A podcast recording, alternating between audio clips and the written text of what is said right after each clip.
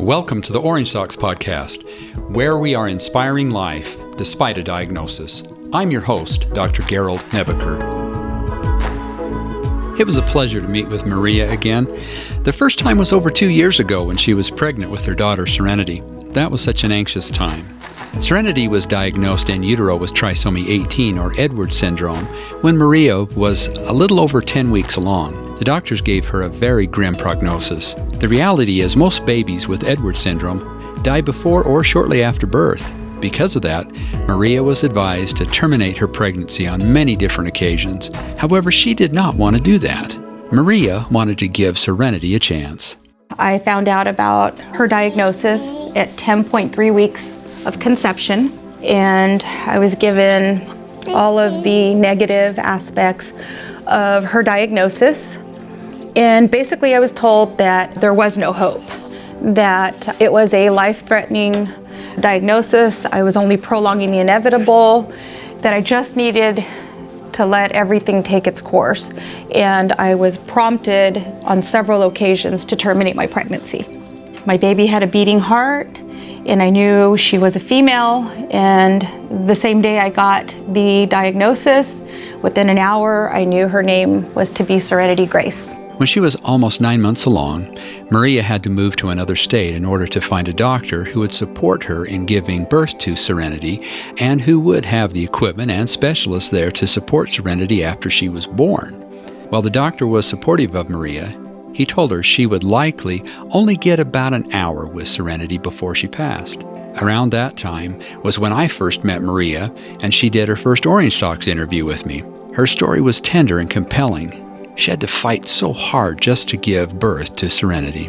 I never got to hear the rest of the story until Maria emailed me a little over two years later and said she was ready to share the outcome to the world. I was so excited to learn what happened. And this is what I learned. So prenatal care was very limited in the small town I lived in and in the state I was residing in at that moment.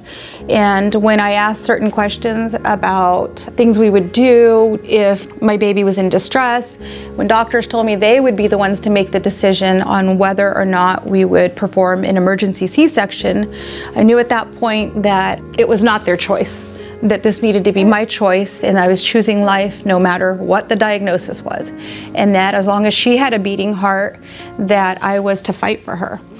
And the journey began, and I ended up having to find a doctor out of state and advocated for myself to get into the Ronald McDonald House in Orange County, and I found an amazing doctor that believed in life, and my prenatal care began, you know, the journey, traveling hundreds of miles just to get the care I needed.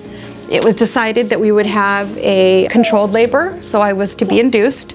Seven weeks before my induction date, I needed to relocate, and I needed to go back to the state of California where I would be delivering her. And, you know, prenatal care was always the same. You know, I was still prompted that I was carrying a baby with a very life-threatening diagnosis, and that I heard it even from the neonat- neonatologist, excuse me, that I was prolonging the inevitable. And again, I was prompted, even in that state, that I shouldn't continue with the pregnancy, and that I really needed to consider, once she was born, things such as trachs, even uh, G-tubes. Feeding tubes. There was an opposition to that for Trisomy eighteen babies. And I had a care plan, a birthing plan, which could change at any moment, but I had asked for all life-saving efforts for her. The plan was to induce Maria on May twelfth, but Serenity had different plans. And the day before, Maria went into labor. After eleven hours of labor and almost having to have a C-section, Maria had Serenity. I was scheduled for May twelfth. My baby was also diagnosed with a congenital heart disease in utero. Therefore, she would have problems during labor, and she did. So my God decided that May eleventh would be the day she would come. My water bag broke at the Ronald McDonald House about one p.m., and I was scheduled the following morning to be at the hospital at five a.m. The way it turned out, her heart would not have withstood the induction. She struggled during labor. It was eleven long hours of labor. I did have an epidural, and again, her heart was not doing well. And so I was told that if I continued with the epidural, that I would be compromising Serenity.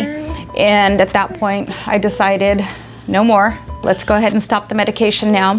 And I'm gonna do this as best as I can. No one let me know how to do it or tell me what to do, just let me do it.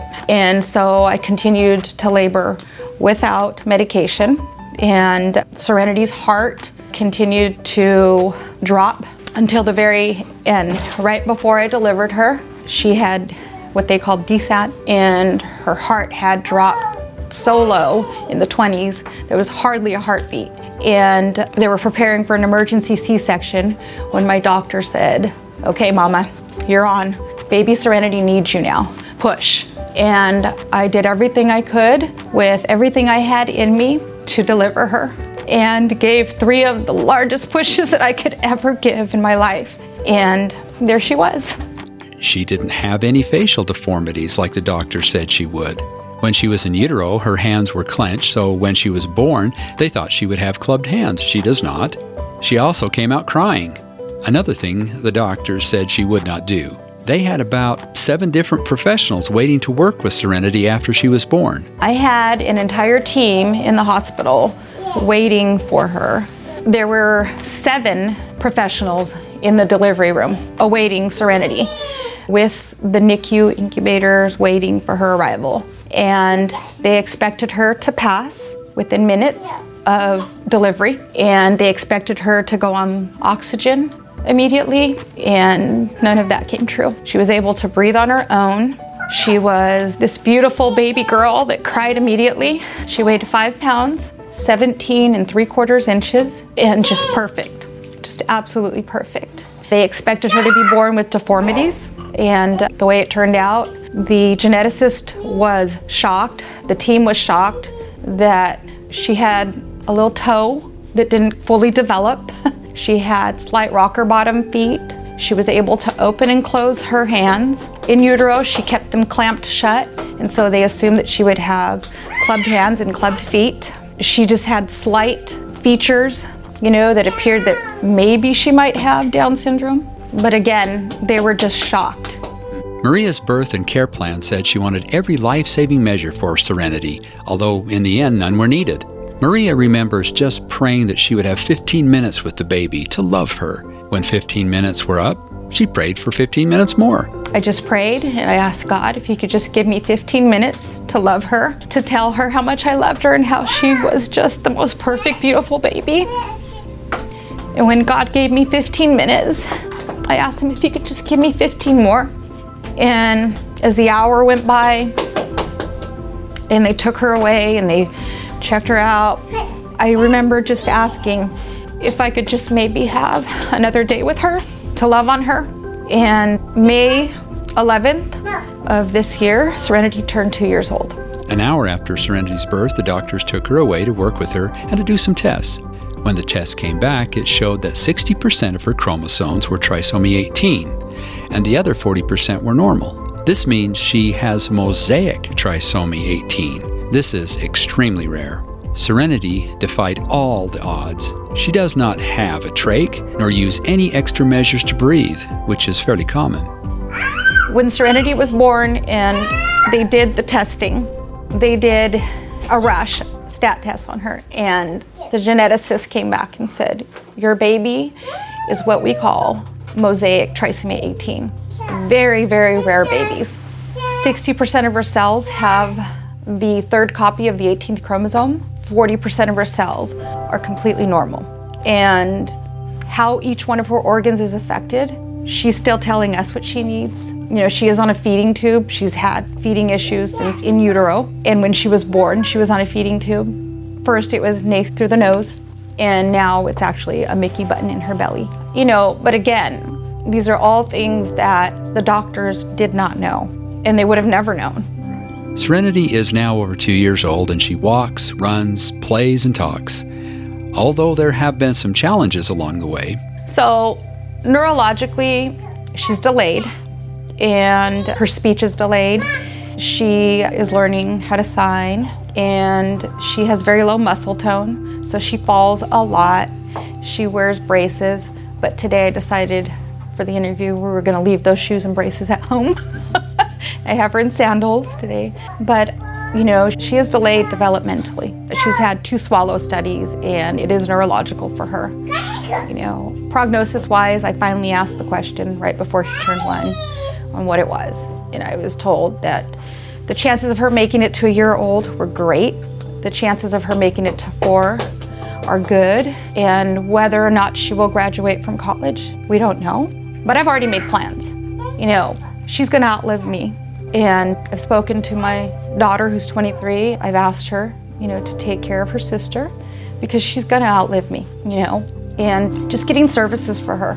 Again, because of the trisomy eighteen stigma, a lot of doctors don't believe, you know, in providing more services, and then they meet her, and then they're floored. I've been told things like, she's a miracle from the medical profession, that they can't believe that she's walking, she's talking, she's running around, that she's not on, you know, any kind of breathing assistance. But it's been advocating, you know, just having to advocate for her at birth, you know, making it back from one state to the other. After ten days of being home, Serenity was struggling to eat after she had been taken off her feeding tube. Maria knew something was seriously wrong, so she packed up Serenity at midnight and drove her to the hospital four hours away. Maria had to wait ten hours before someone would look at her little daughter. The whole time, Maria pleaded, "Something is seriously wrong with my baby. Please help me." When they finally looked at Serenity, they indeed realized something serious was going on with her. After some additional pushing for tests by Maria, it was discovered that Serenity's brain was not working like everybody else's. Her brain does not send the signal to swallow and breathe, and she chokes, so she is at risk for aspiration.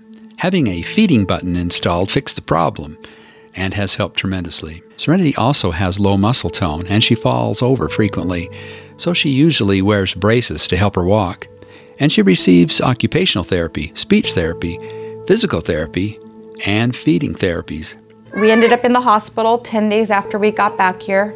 You know, she was struggling to feed, and they had already taken her off of her feeding tube.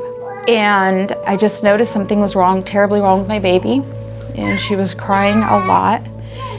I decided to take the trip, four-hour trip, to the nearest major medical that had a children's hospital, and all within the state I was residing in. And even getting there, you know, leaving here at midnight and then arriving there at five thirty a.m., which what should have been a four-hour trip turned into a five-and-a-half-hour, excuse me, trip. And just saying, something is seriously wrong with my baby. Please help me. I spent about ten hours there, and before somebody would look at her and finally realized that there was something seriously going on with her.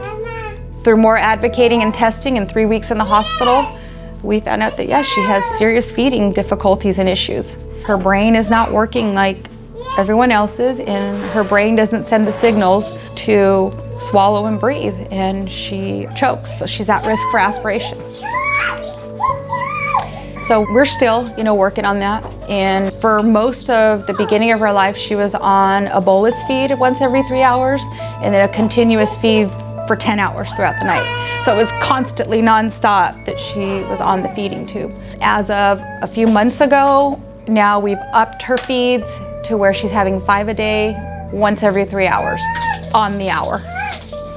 You know, and again, therapies, lots of therapies, occupational, physical, feeding, speech. I'm impressed with Maria's advocacy.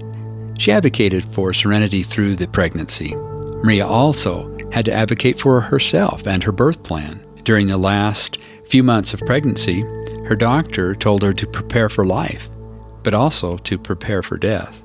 Maria had to plan Serenity's funeral, but she was blessed with a community that donated for the funeral that luckily never happened. And Maria continues as Serenity's strongest advocate. I'm out there advocating for her. Since she was two months old, I signed up with the services to get early intervention for her. Despite the challenges that they have had, Maria only expresses joy. Just Serenity smiling, breathing, and waking up is a blessing for Maria. She also finds joy in knowing that Serenity's beautiful face is going to light up the minute she sees her. Maria says that Serenity is her whole world. She is everything. Every milestone that she reaches is a new joy. She is doing so much more than the doctors predicted. Maria feels so honored that she gets to be Serenity's mom. Breathing, waking up, just her smiling and knowing that that beautiful face is gonna light up the minute she sees me. You know, uh, I work full time. I have an attendant caregiver. She did have a nurse, skilled nursing, but we outgrew that uh, about thirteen months in. We got out of, off the skilled nursing and she transitioned into attendant care, which is amazing, you know, again, progress. And just to know, you know, when I get home from work that I make her day, you know, that she lights up and I'm her world, but she doesn't realize that she's my world.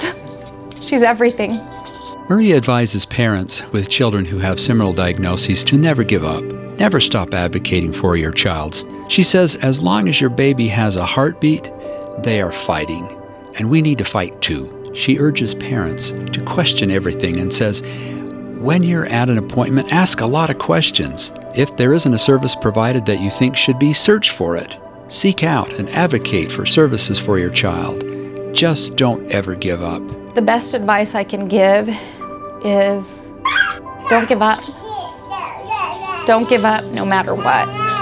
You know, doctors are practitioners. They're practicing medicine.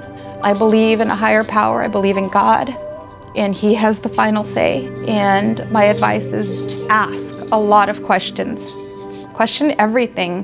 Find out about your baby's diagnosis. You know, no matter what, just keep fighting. If your baby has a beating heart, then your baby has a shot. As long as you continue to fight. But your baby depends on you, on you to take care of yourself, on you to ask all the right questions. I can't say it enough and emphasize enough. Question everything, everything. If there's a service out there that hasn't been offered, seek it. Seek it and fight for it. I was not offered services during my pregnancy, uh, genetic services or genetic counseling, which would give me better ultrasounds. forty at all. That's something I had to fight for and ask for. And it was just to see what challenges and to know what medical professionals needed to be present during her delivery, that we would have a cardiologist on hand, you know, a neonatologist, just to fight for her. You know, so the best advice I can give is just don't give up, no matter what. Don't give up. Your baby hasn't stopped fighting and your baby's heart is beating, then you don't give up no matter what. No matter what. I was so honored to meet with Maria again and catch up, and most importantly, to have a chance to meet Serenity. It was such a thrill for me. I can see how the world is a better place because Serenity and her dedicated mom are in it. Thanks for listening to this episode. Orange Socks is an initiative of RISE Incorporated, a nonprofit organization dedicated to supporting and advocating for people with disabilities. Follow Orange Socks on Facebook and Instagram, and visit our website, orange socks dot org, for more stories and to find national and local resources to help parents of children with disabilities.